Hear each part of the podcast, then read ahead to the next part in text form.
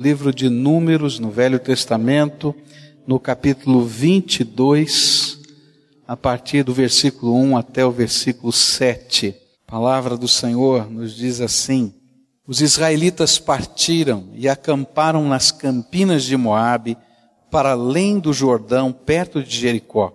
Balaque, filho de Zippor, viu tudo o que Israel tinha feito aos amorreus e Moabe teve muito medo do povo, porque era muita gente. Moabe teve pavor dos israelitas. E então os moabitas disseram aos líderes de Midian: Essa multidão devorará tudo que há ao nosso redor, como o boi devora o capim do pasto. Balaque, filho de Zippor, rei de Moabe, naquela época, enviou mensageiros para chamar Balaão, filho de Beor, que estava em Petor, perto de Eufrates, em sua terra natal. A mensagem de Balaque dizia: Um povo que saiu do Egito cobre a face da terra e se estabeleceu perto de mim. Vem agora lançar uma maldição contra ele, pois é forte demais para mim. Talvez então eu tenha condições de derrotá-lo e de expulsá-lo da terra pois sei que aquele que você abençoa é abençoado, e aquele que você amaldiçoa é amaldiçoado.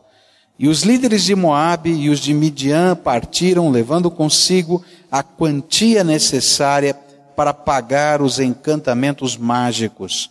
Quando chegaram, comunicaram a Balaão o que Balaque tinha dito.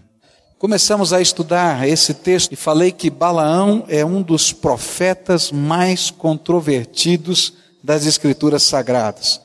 Que é impossível a gente não olhar para os textos da Bíblia, os 62 textos diferentes do Velho e do Novo Testamento que falam a respeito de Balaão e não fazer algumas perguntas, como que tipo de profeta ele era, de Deus ou do diabo, ele cumpriu a vontade de Deus ou não cumpriu? Qual era o propósito divino em se manifestar a ele alguém que tinha uma característica tão pagã quanto ele?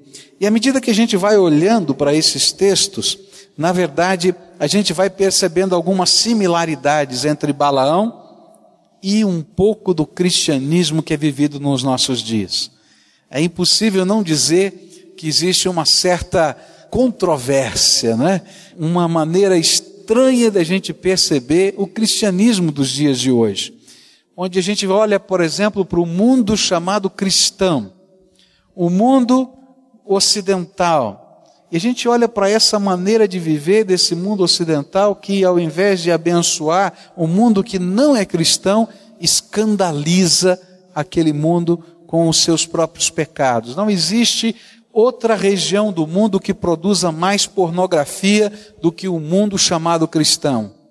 Não existe outra região do mundo onde exista maior número de pessoas dependentes de substâncias químicas no mundo inteiro do que no chamado mundo cristão. E a gente começa a perguntar, mas que tipo de cristianismo é esse? Um cristianismo que anuncia um Senhor que transforma, mas que tem um estilo de vida tão estranho. Não existe maior número de divórcios no mundo inteiro do que no chamado mundo cristão. E quando a gente olha para todas essas coisas, a gente pode perceber alguma coisa semelhante entre o estilo de vida e fé desse homem chamado Balaão e muito daquilo que vivemos enquanto servos de Deus sem percebermos que nos afastamos dos projetos de Deus.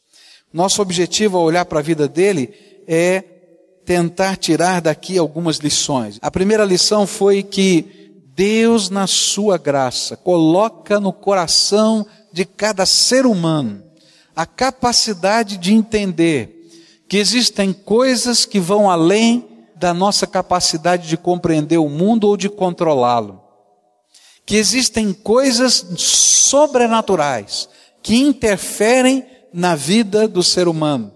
E por isso, em cada cultura dessa terra, você vai encontrar algum tipo de religião que demonstra essa característica que Deus mesmo semeou no coração humano, de entender que existem coisas que vão além de tudo quanto nós temos capacidade de ver e tocar e que interferem na nossa vida.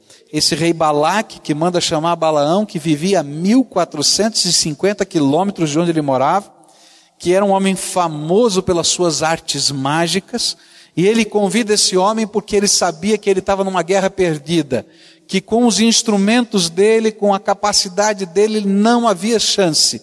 E que havia alguma coisa sobrenatural acontecendo, e que ele precisava rebater sobrenaturalmente. Eu poderia dizer que Balaque era um homem cheio de fé, só que a fé estava no objeto errado e que era uma fé falsa. E aprendemos também que a fé falsa ela tem um caráter especial. A fé verdadeira é a crença no Deus Todo-Poderoso e por isso eu me entrego a Ele como Senhor. Ele é dono, Ele é Senhor, Ele manda. Mas a fé falsa é aquela que quer descobrir um meio para controlar as forças do sobrenatural, para que o homem seja senhor de Deus ou das forças do sobrenatural. E Balaque, ele tinha muita fé, mas ele não era capaz de fazer uma entrega para que Deus governasse a sua vida. Ele queria governar Deus ou controlar as forças sobrenaturais. Queria continuar olhando para essa história. Queria que você pensasse um pouquinho naquilo que diz o verso 15, que é a continuação dessa história. Balaque enviou outros líderes. Balaão disse: Olha, eu não posso ir com vocês. Deus, o Deus daquele povo, esse Deus os abençoou e não tem como amaldiçoá-lo. Então vai embora, pode ir embora, porque eu não posso fazer nada. Deus não me deixa fazer absolutamente nada. E então aqueles homens levam mais três meses voltando na viagem, encontram o rei Balaque e dizem o seguinte: Olha, Balaão não vem. E ele diz: Não, ele tem que vir. A coisa é séria. O problema é grana, nós vamos mandar mais grana. E aí então ele pega alguns líderes, os príncipes das seis nações, os filhos dos reis, e mais dinheiro, e manda para lá. E assim foi. Verso 15. Balaque enviou outros líderes em maior número e mais importantes do que os primeiros. E eles foram a Balaão e lhe disseram: Assim diz Balaque, filho de Zippor, que nada o impeça de vir a mim, porque o recompensarei generosamente e farei tudo o que você me disser. Venha, por favor, e lance para mim uma maldição contra este povo. Balaão, porém, respondeu aos conselheiros de Balaque: Mesmo que Balaque me desse o seu palácio cheio de prata e de ouro, eu não poderia fazer coisa alguma, grande ou pequena, que vá além da ordem do Senhor, o meu Deus. A segunda lição que esse texto nos ensina é que sem Deus, nada é possível. Sem Deus, nada é possível. Balaque não se conformou com a primeira negativa de Balaão, por isso ele mandou aqueles homens. E você pode imaginar o desespero de Balaque. Depois de seis meses de espera, porque eles gastaram três meses para ir, depois voltaram três meses, ele teria que aguardar esse povo, essa comitiva aí de novo mais três meses, voltar mais três meses, um ano. Você pode imaginar o desespero do coração. Mas apesar de toda a negativa e de todo o tempo, Balaque era um homem de fé, ele não tinha perdido a esperança. Ainda que a sua fé estivesse no objeto errado. E ele não desistiu do seu empenho. Na verdade, ele estava tão ardente de fé que ele não tinha problema com grana, ele não tinha problema com tempo, ele não tinha problema com nada. Mas a sua fé estava na pessoa errada. Ele cria em Balaão e por isso ele estava disposto a esperar mais seis meses para que o profeta chegasse e amaldiçoasse o povo de Israel. Ele estava disposto a investir todos os seus recursos financeiros e a fazer qualquer tipo de sacrifício que lhe fosse pedido. Quando ele disse assim, eu vou fazer qualquer coisa que você mandar, na cultura daquele tempo representava qualquer tipo de sacrifício espiritual. Sacrifício de animais ele faria. Mas se ele mandasse matar um dos seus filhos e colocar sobre o altar de algum deus para fazer a magia, a macumba daquele tempo, ele também estava dizendo: estou disposto a tudo. Eu não sei se você consegue compreender como é que estava o coração desse homem, envolvido em desespero. Mas ele não havia entendido a primeira e a básica lição da fé. Sem Deus, nada é possível. Jesus disse isso em outras palavras: sem mim, nada podeis fazer. Essa história parece uma coisa muito longe, muito distante da gente, da nossa cultura, mas eu quero mostrar para você que não é. Tem gente fazendo coisas incríveis para conseguir alguns intentos. Existe uma cerimônia chamada cerimônia de fazer cabeça. Você já ouviu falar disso? Algumas pessoas, brasileiros, tá? Ligados a algumas religiões, participam dessa cerimônia. Sabe o que acontece nessa cerimônia? Para conseguir algumas bênçãos, essas pessoas vão lá, rapam a sua cabeça, ficam sem cabelo, homens e mulheres, e tomam um banho de sangue, fazem o sacrifício de um animal, recolhem o sangue desse animal e se banham com esse sangue, invocando algumas entidades espirituais para que estejam guiando a sua vida. Ficam possessos por essas entidades e são agora encabeçados ou dominados por essas entidades espirituais, por esses demônios. Existe uma outra cerimônia que pessoas fazem com o intento de conseguir alguns objetivos na mesma linha de Balaque, que é pior ainda. Tem uma cerimônia que se faz durante sete dias no fundo do Congar, do lugar onde se celebram num terreiro de Umbanda, tá? Que é uma cerimônia esquisitíssima. Você fica ali dentro de um lugar fechado durante sete dias há um sacrifício de um animal, aquele animal e a sua carne são jogadas dentro de uma água, e aquela água começa a apodrecer e a cheirar mal, e você vai se banhando com aquela água de tempos em tempos, não sei quantas vezes por dia. E chega um momento que aquela carne podre, durante esses sete dias ali, sem qualquer refrigeração, apodrecida, ela vem com aqueles bichos. Você já viu aqueles bichinhos branquinhos de carne, assim, podre? Alguém já viu? Eu tenho um nojo daquilo que eu vou lhe falar. Pega aquela caneca com aquela água cheia dos bichos e se joga na cabeça. Sete dias. Tem gente indo a cemitérios e violando túmulos. Não é para roubar, não mas porque nos pactos feitos, nos compromissos da magia feitos, alguns têm que comer carne humana. E eles vão lá e no momento do sacrifício pegam parte daquele defunto e comem.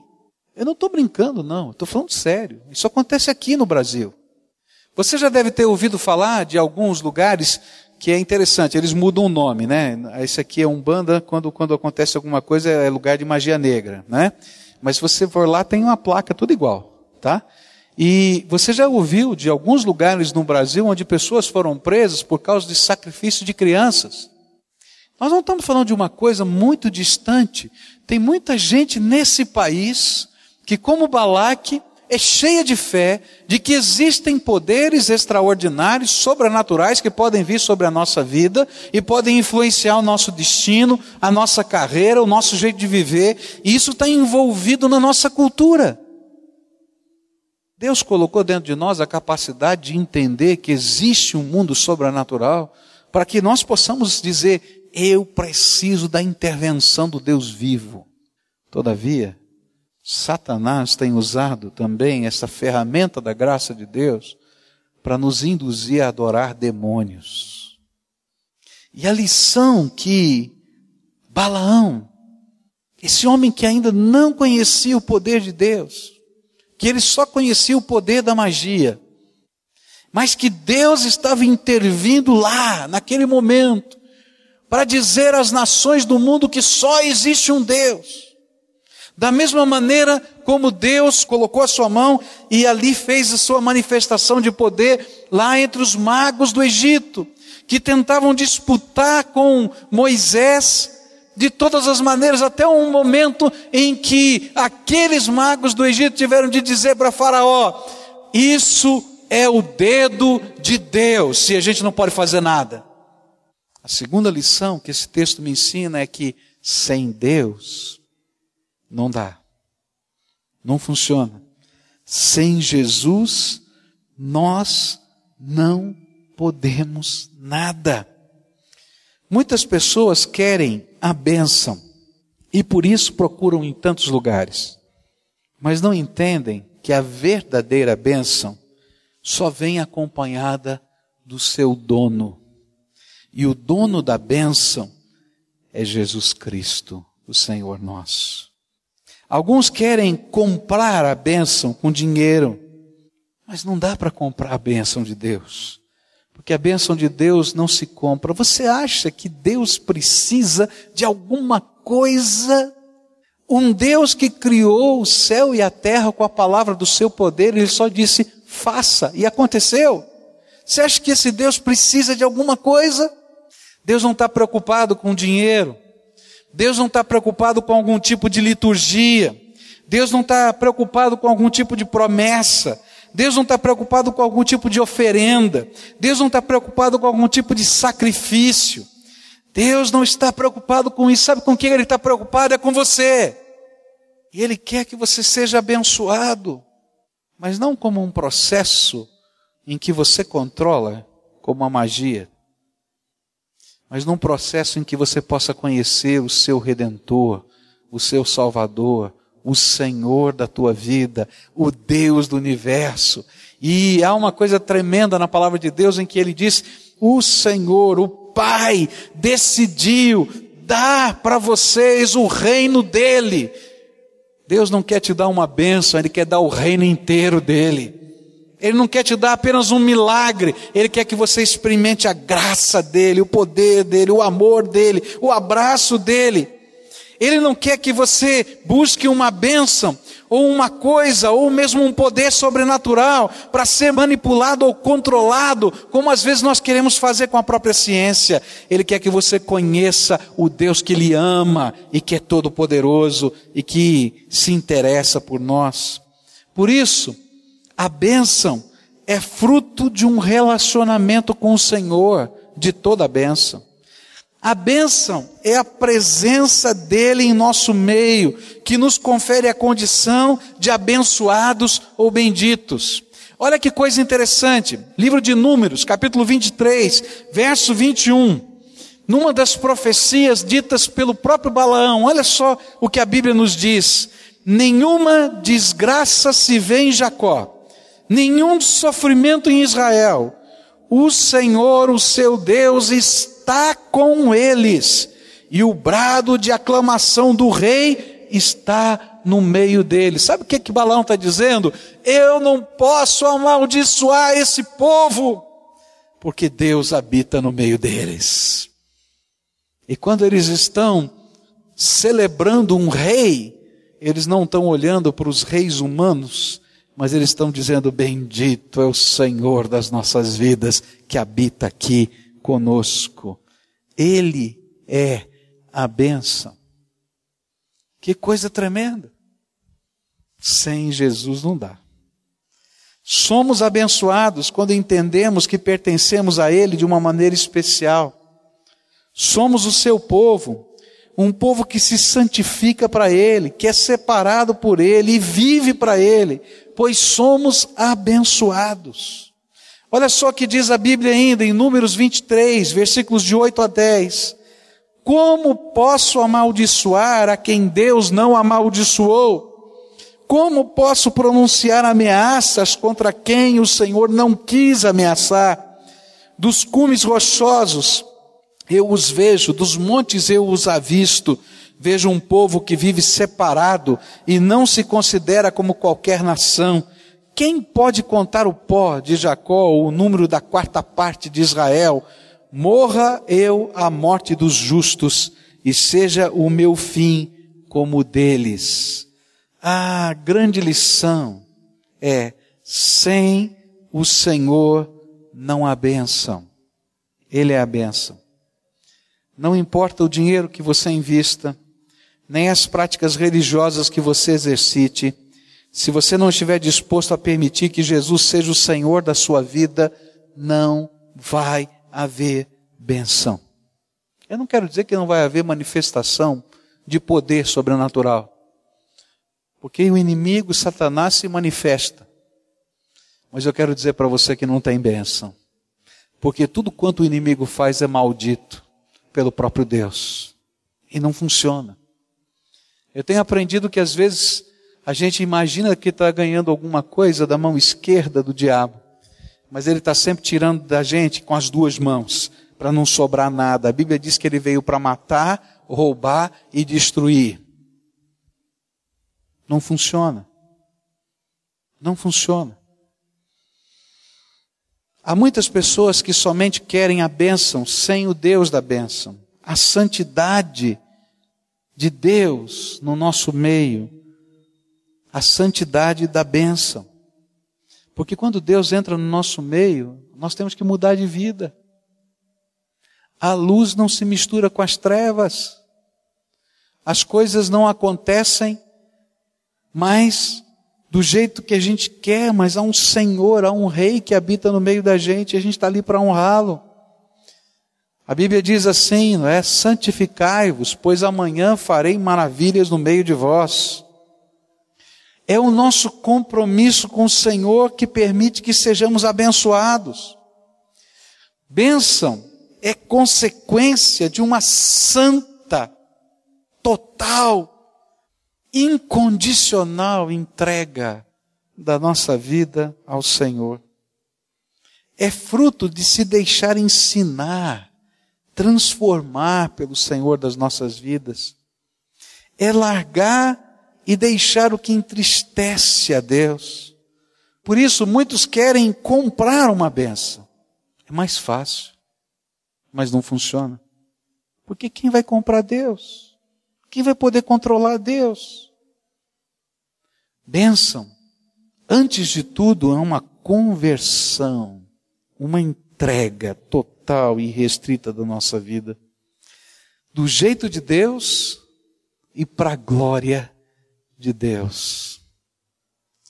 É mais fácil a gente colocar um amuleto, um crucifixo, uma joia no peito, que a gente comprou e que a gente acredita que foi benzida ou que recebeu algum poder e dizer estou de corpo fechado.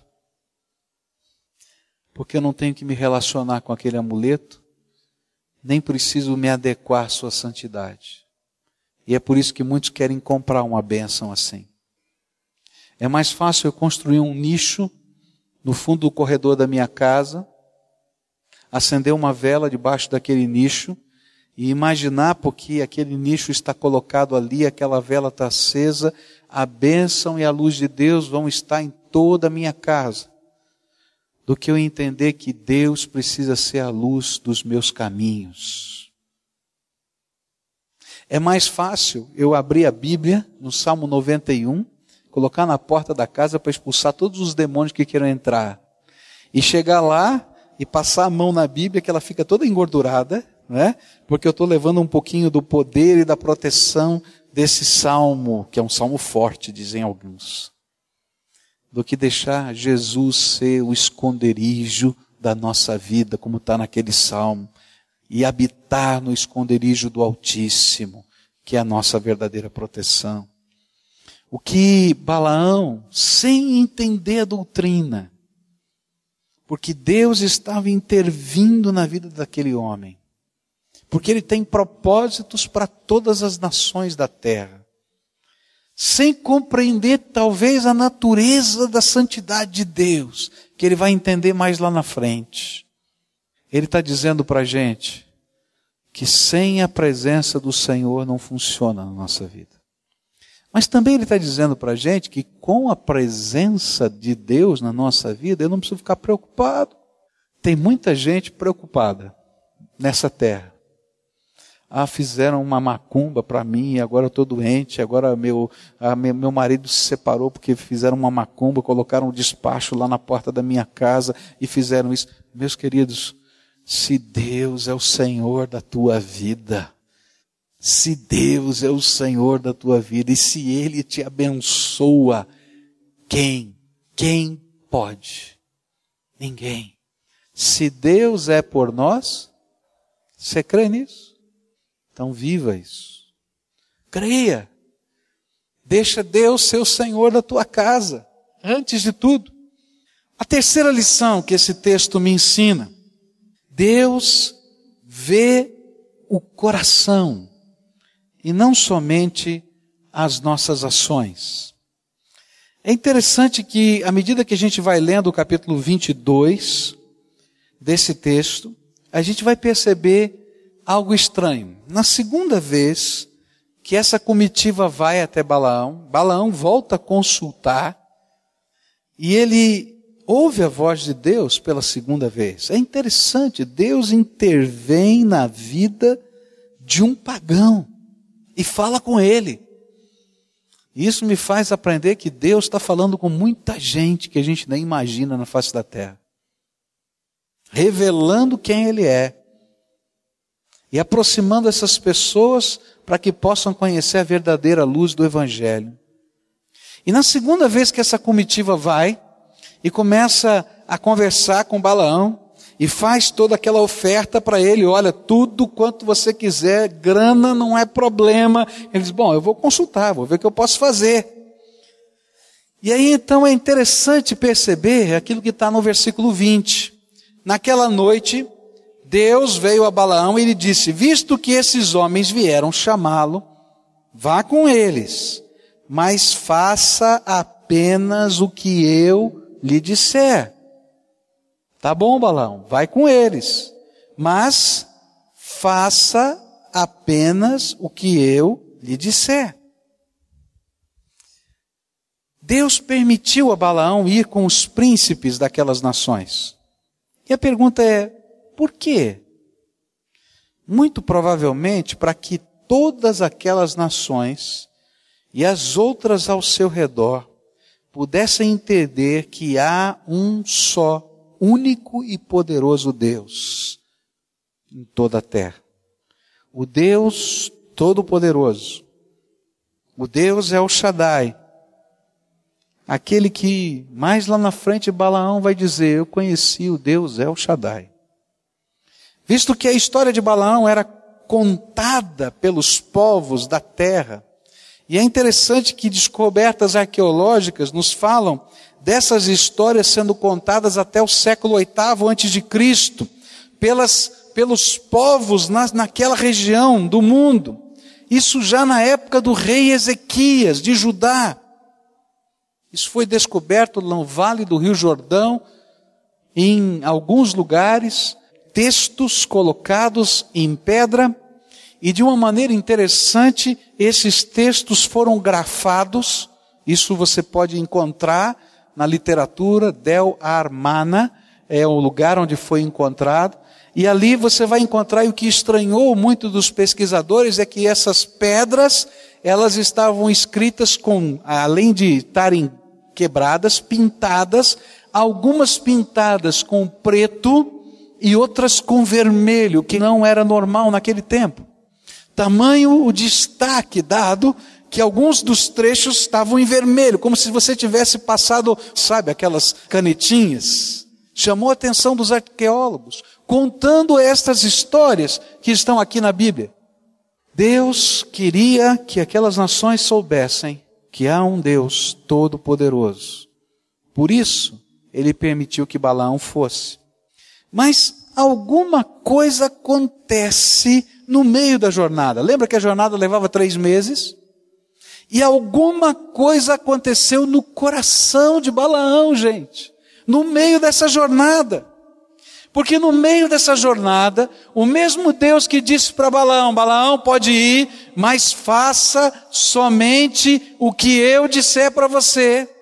É aquele que manda o seu anjo no meio do caminho para se opor a Balaão. E é muito interessante a história, é tremendo, porque o anjo do Senhor se coloca diante de Balaão e a mula de Balaão, né? Ela vê o anjo e Balaão não percebe, ela então foge do anjo.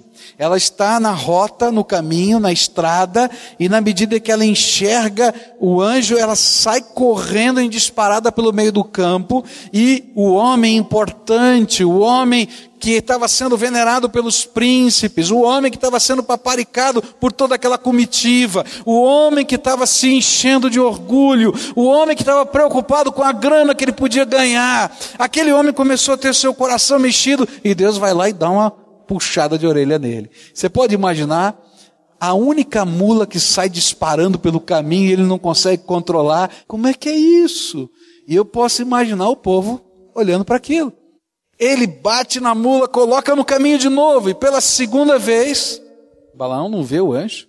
E a Bíblia diz que a mula fica com tanto medo, tanto medo, e ela está num caminho estreito, ela não tem como correr, não tem como fugir. Sabe o que ela faz? Ela vai encostando na parede e aperta o pé de Balaão contra a parede, e aquilo dói, e ele começa a ficar muito bravo com aquela mula. A gente aqui na cidade não está acostumado a isso, né? Tem uns animais, umas montarias, que quando ela quer tirar você de cima, ele faz isso, ele vai contra o barranco e bate você no barranco. Balaão ficou muito bravo. E ele começou a ver, machucou o pé, ralou todo o pé no barranco. E ele está bravo com aquilo, e o povo olhando, dizendo assim, ele e a mula não se dão bem, não, né?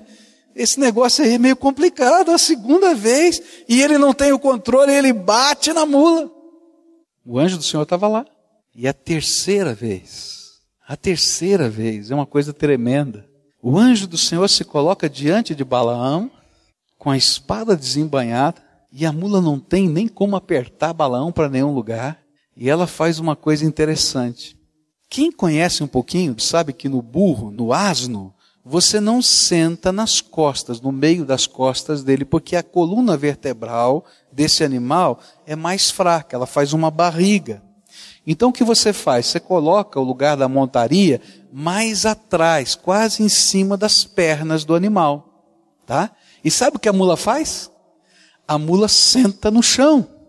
E você pode imaginar aquele homem poderoso, aquele homem cheio de, de empáfia, de repente, se a mula senta no chão e ele está sentado sobre as pernas, ele cai de costas, tá certo? Com as pernas levantadas para o ar, e todo mundo olha para ele e olha, eu não sei não, mas eu acho que alguém deu risada. Eu não sei não, mas você pode imaginar a cena?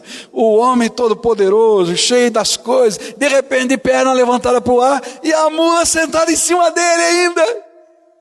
E a gente fica pensando, mas Deus não deixou ele ir? Então por que Deus colocou o seu anjo para impedi-lo? E a gente só vai entender toda essa história se a gente olhar para a Bíblia. A Bíblia vai nos explicar. 2 Pedro, capítulo 2, versículos 14 em diante, vai nos ensinar o que havia no coração de Balaão. Tendo os olhos cheios de adultério, nunca param de pecar iludem os instáveis e têm o coração exercitado na ganância. Malditos. Eles abandonaram o caminho reto e se desviaram seguindo o caminho de Balaão, filho de Beó, que amou o salário da injustiça, mas em sua transgressão foi repreendido por uma jumenta, um animal mudo que falou com voz humana e refriou a insensatez do profeta. O livro de Judas, versículo 11, diz assim: Ai deles, pois seguiram o caminho de Caim, buscando lucro, caíram no erro de Balaão e foram destruídos na rebelião de Corá. Deus viu o que estava no coração de Balaão. Deus viu que ele estava se inclinando a tentar encontrar uma maneira de servir a Deus e ganhar o dinheiro prometido por Balaque. Deus viu que Balaão estava tentando achar uma saída mais fácil, não tão radical. Já que Deus não queria dar uma maldição, será que ele podia dar uma bênção para Balaque? Será que ele podia achar um jeito de compatibilizar as duas coisas, as coisas que ele queria no seu coração e as coisas que Deus e só Deus podia fazer? É interessante que quando o anjo do Senhor se revela para Balaão, ele vai mexer justamente com isso. E vai tocar.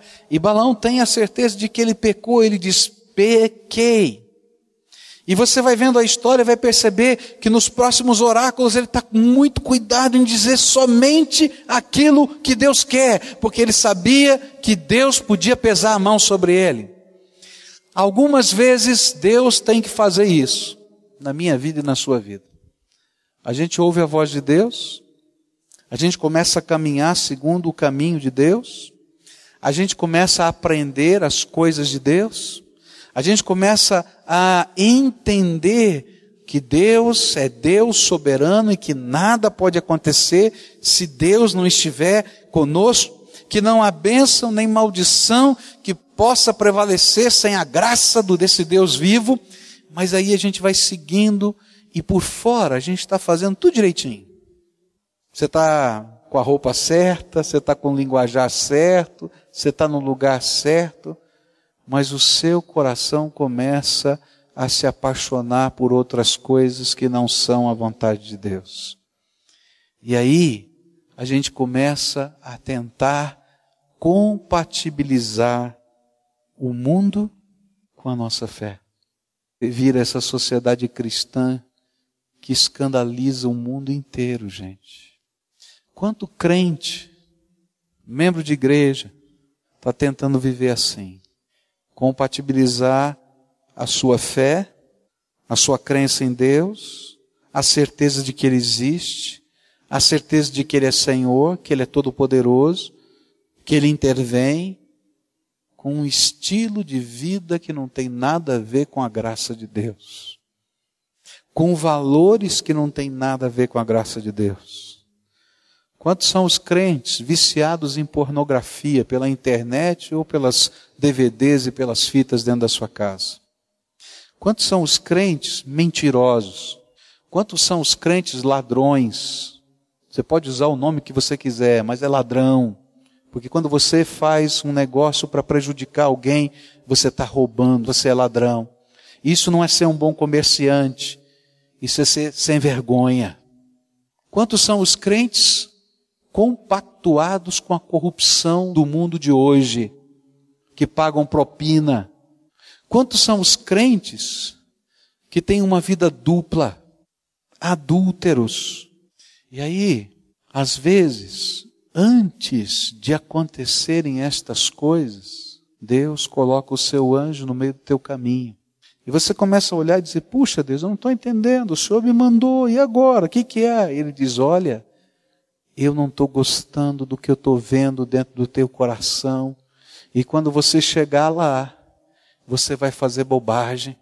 Por isso eu estou me colocando no meio do seu caminho antes destas coisas acontecerem. E se você olhar para a tua vida, meu filho, você vai perceber que antes de você ter caído na lama do pecado, de ter feito a besteira que você está fazendo hoje, o Espírito de Deus tocou o seu coração, se colocou no meio do caminho, como aquele anjo se colocou no meio do caminho de balão para dizer: para! Toma cuidado! Porque senão eu tenho que pesar a minha mão sobre você. E é interessante que Balaão entende muito bem essa lição. Ele entende muito bem essa lição. E quando ele aconselha os midianitas de como eles podem destruir o povo de Israel, ele vai dizer exatamente isso. Ninguém pode lançar uma maldição contra esse povo, mas se esse povo se prostituir e se esse povo adorar outros ídolos, pode ter certeza que Deus vai pesar sua mão sobre eles. Ele sabia porque ele tinha encontrado o anjo no meio do caminho. A terceira lição é que Deus não olha somente as coisas que estão acontecendo do lado de fora da nossa vida. Deus olha o que está acontecendo dentro do teu coração. O adultério, meu querido, não acontece lá fora primeiro, ele acontece aqui dentro. Quando eu me dou permissão para algumas coisas, quando eu permito que a minha mente divague em outras coisas, daí eu abro uma porta para a vida. É interessante que quando a gente lê a história dos grandes evangelistas americanos que caíram no pecado e foram envergonhados publicamente na televisão, todos eles, todos eles não começaram a cair no pecado ou andar com prostitutas, como você viu aí na televisão, sem que antes tivessem aberto a porta para pornografia na sua vida. E eu tenho certeza que Deus falou com todos eles. Para, para antes que seja tarde demais. E às vezes Deus coloca o seu anjo. Antes que um negócio seja fechado. Daqueles, sabe? Antes. Nosso coração começa a imaginar como é que a gente pode fazer e ganhar. E querido, Satanás ele vai preparar o cenário para que tudo isso possa acontecer. Por isso, Deus julga o nosso coração. Deus está vendo, a gente não pode esconder dele, não. E é por isso que muitas vezes, no seu amor e na sua graça, ele entra no meio do nosso caminho, por misericórdia. Às vezes a gente não entende porque Deus está segurando, apertando, o anjo do Senhor está lá, a gente está sendo esfolado. E o Espírito de Deus está dizendo: escuta, presta atenção, eu estou vendo o teu coração, ninguém viu não, mas eu estou vendo o teu coração. Sabe qual era o desejo de Deus? O desejo de Deus era abençoar a vida daquele profeta e promover uma transformação nas nações que ele tinha uma influência. Por isso Deus queria que aquele coração fosse transformado. É mais fácil a gente comprar uma benção, porque eu não preciso ser transformado.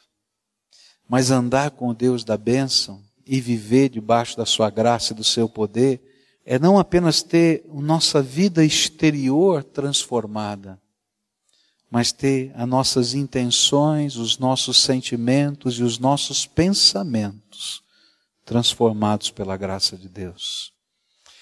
Queria orar com você. Deus nos falou sobre duas coisas. Duas coisas simples, muito simples da vida, do andar com Deus. A primeira delas, que Deus disse, falou claramente, é que sem Ele não dá. Você quer ser alguém abençoado? Então entenda que a bênção não é uma liturgia. Não é alguém estender a mão sobre você e você cair de costas. A bênção não é isso, querido. Você vai levantar, e daí? A bênção não é uma cura milagrosa, ainda que eu creia num Deus que cure. A bênção é quando o Senhor da bênção anda conosco todos os dias. Mas se você quer ser abençoado, você vai ter que aprender a segunda lição. Esse Deus vai nos ensinar a viver uma nova vida e uma vida de santificação não somente das coisas exteriores, não somente das atitudes práticas, mas Deus estava trabalhando o orgulho do coração de Balaão, a ganância do coração de Balaão. Deus estava trabalhando o sentimento dele de que ele era tão importante. E de repente ele estava dizendo: Está vendo? Eu posso usar uma mula como uso você. Eu posso fazer de uma mula um profeta, assim como eu estou fazendo de um pagão um profeta. Você não é nada. Você precisa da minha graça e o que eu estou vendo no teu coração não vale nada. Chega da tua empáfia, do teu nariz empinado. Deus está olhando para isso e está dizendo: para com isso, homem. Quantas vezes ele já te fez cair da mula, de perna para o ar, para ver se você entende que Deus precisa transformar o teu interior e não somente o teu exterior. Jesus olhou para os escribas e fariseus e disse assim: Vocês são sepulcros caiados, por fora bonitos, pintados, branquinhos, mas por dentro cheio de podridão. Você quer a minha bênção? Anda comigo do meu jeito. E deixa eu santificar o teu exterior, tanto quanto eu santifico o teu interior. Queria orar com você. Eu sei que o Espírito de Deus está falando aqui. Ele disse essas duas coisas para nós. A primeira delas, sem o Senhor não dá. Isso talvez você já creia. Mas a segunda coisa é: o Senhor precisa mudar o teu exterior e o teu interior, porque Ele julga o coração dos homens. Porque quando os nossos olhos são abertos, e quando os nossos ouvidos são abertos, houve um momento que Deus abriu os olhos e ouvidos de Balaão para que ele pudesse ver o anjo do Senhor, e ele conversou com o anjo do Senhor. Nós podemos entender as coisas que vão dentro da nossa alma. E é interessante que naquela hora, naquele instante, ele olha para o anjo do Senhor e diz: Eu pequei. Talvez seja o momento na minha vida, na tua vida, que o Espírito Santo está passando aqui e está dizendo: Filho, eu estou olhando o teu coração. E talvez o que ele queira ouvir de você é exatamente isso: Pai, eu tenho pecado contra ti. Tenho armazenado um monte de sentimentos que eu nem percebia e nem via. Mas quando Deus abre os nossos olhos, a gente vai perceber o que vai aqui dentro. O que, é que Deus está vendo dentro do teu coração? O que, se Ele publicasse naquele telão hoje, você sairia correndo, se esconderia debaixo das cadeiras, porque você se envergonharia? Deus não vai publicar lá, mas Ele vai revelar para você para dizer: Filho, eu quero mexer dentro da tua alma. E eu queria orar com pessoas que queiram confessar isso a Deus. não é um, mais uma liturgia, não é mais um sacrifício, é um ato de fé, mais do que isso, é um ato de confissão. Quando a gente diz para Deus, eu estou vendo o que o Senhor está vendo, não estou gostando daquilo que eu estou me vendo. Tenha misericórdia de mim. Eu sei que sem o Senhor não tem bênção.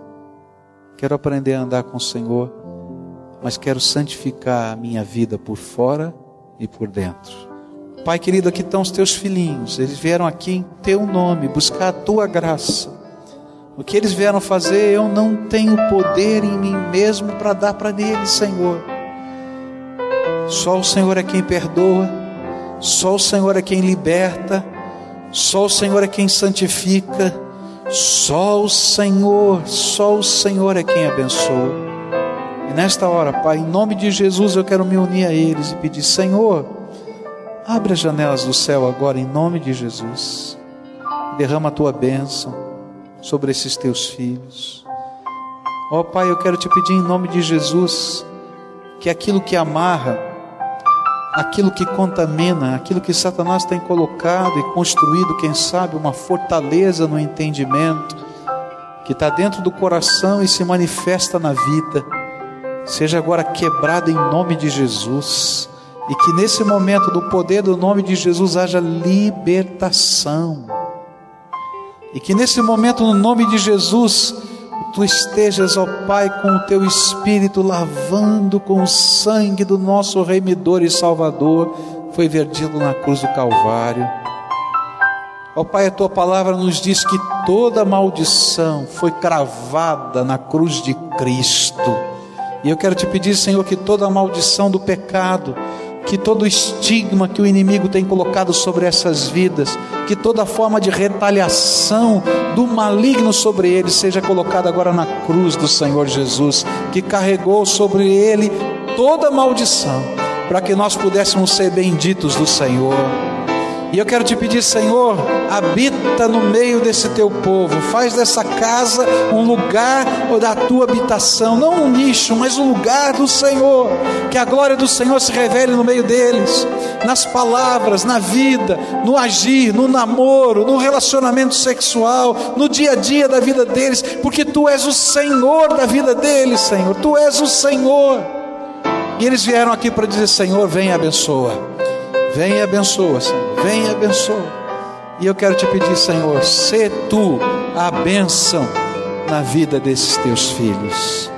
E eu quero te pedir, Pai, mais uma coisa. Onde quer que eles estejam, no trabalho, na escola, na casa, que a beleza do Senhor Jesus transpareça no seu semblante, no seu olhar e nas suas palavras, porque lá de dentro da alma o Senhor está fazendo alguma coisa nova. Quebra o orgulho, Senhor, e coloca, Senhor, aquela humildade de quem te ama e pode enxergar os semelhantes como alguém amado do Senhor.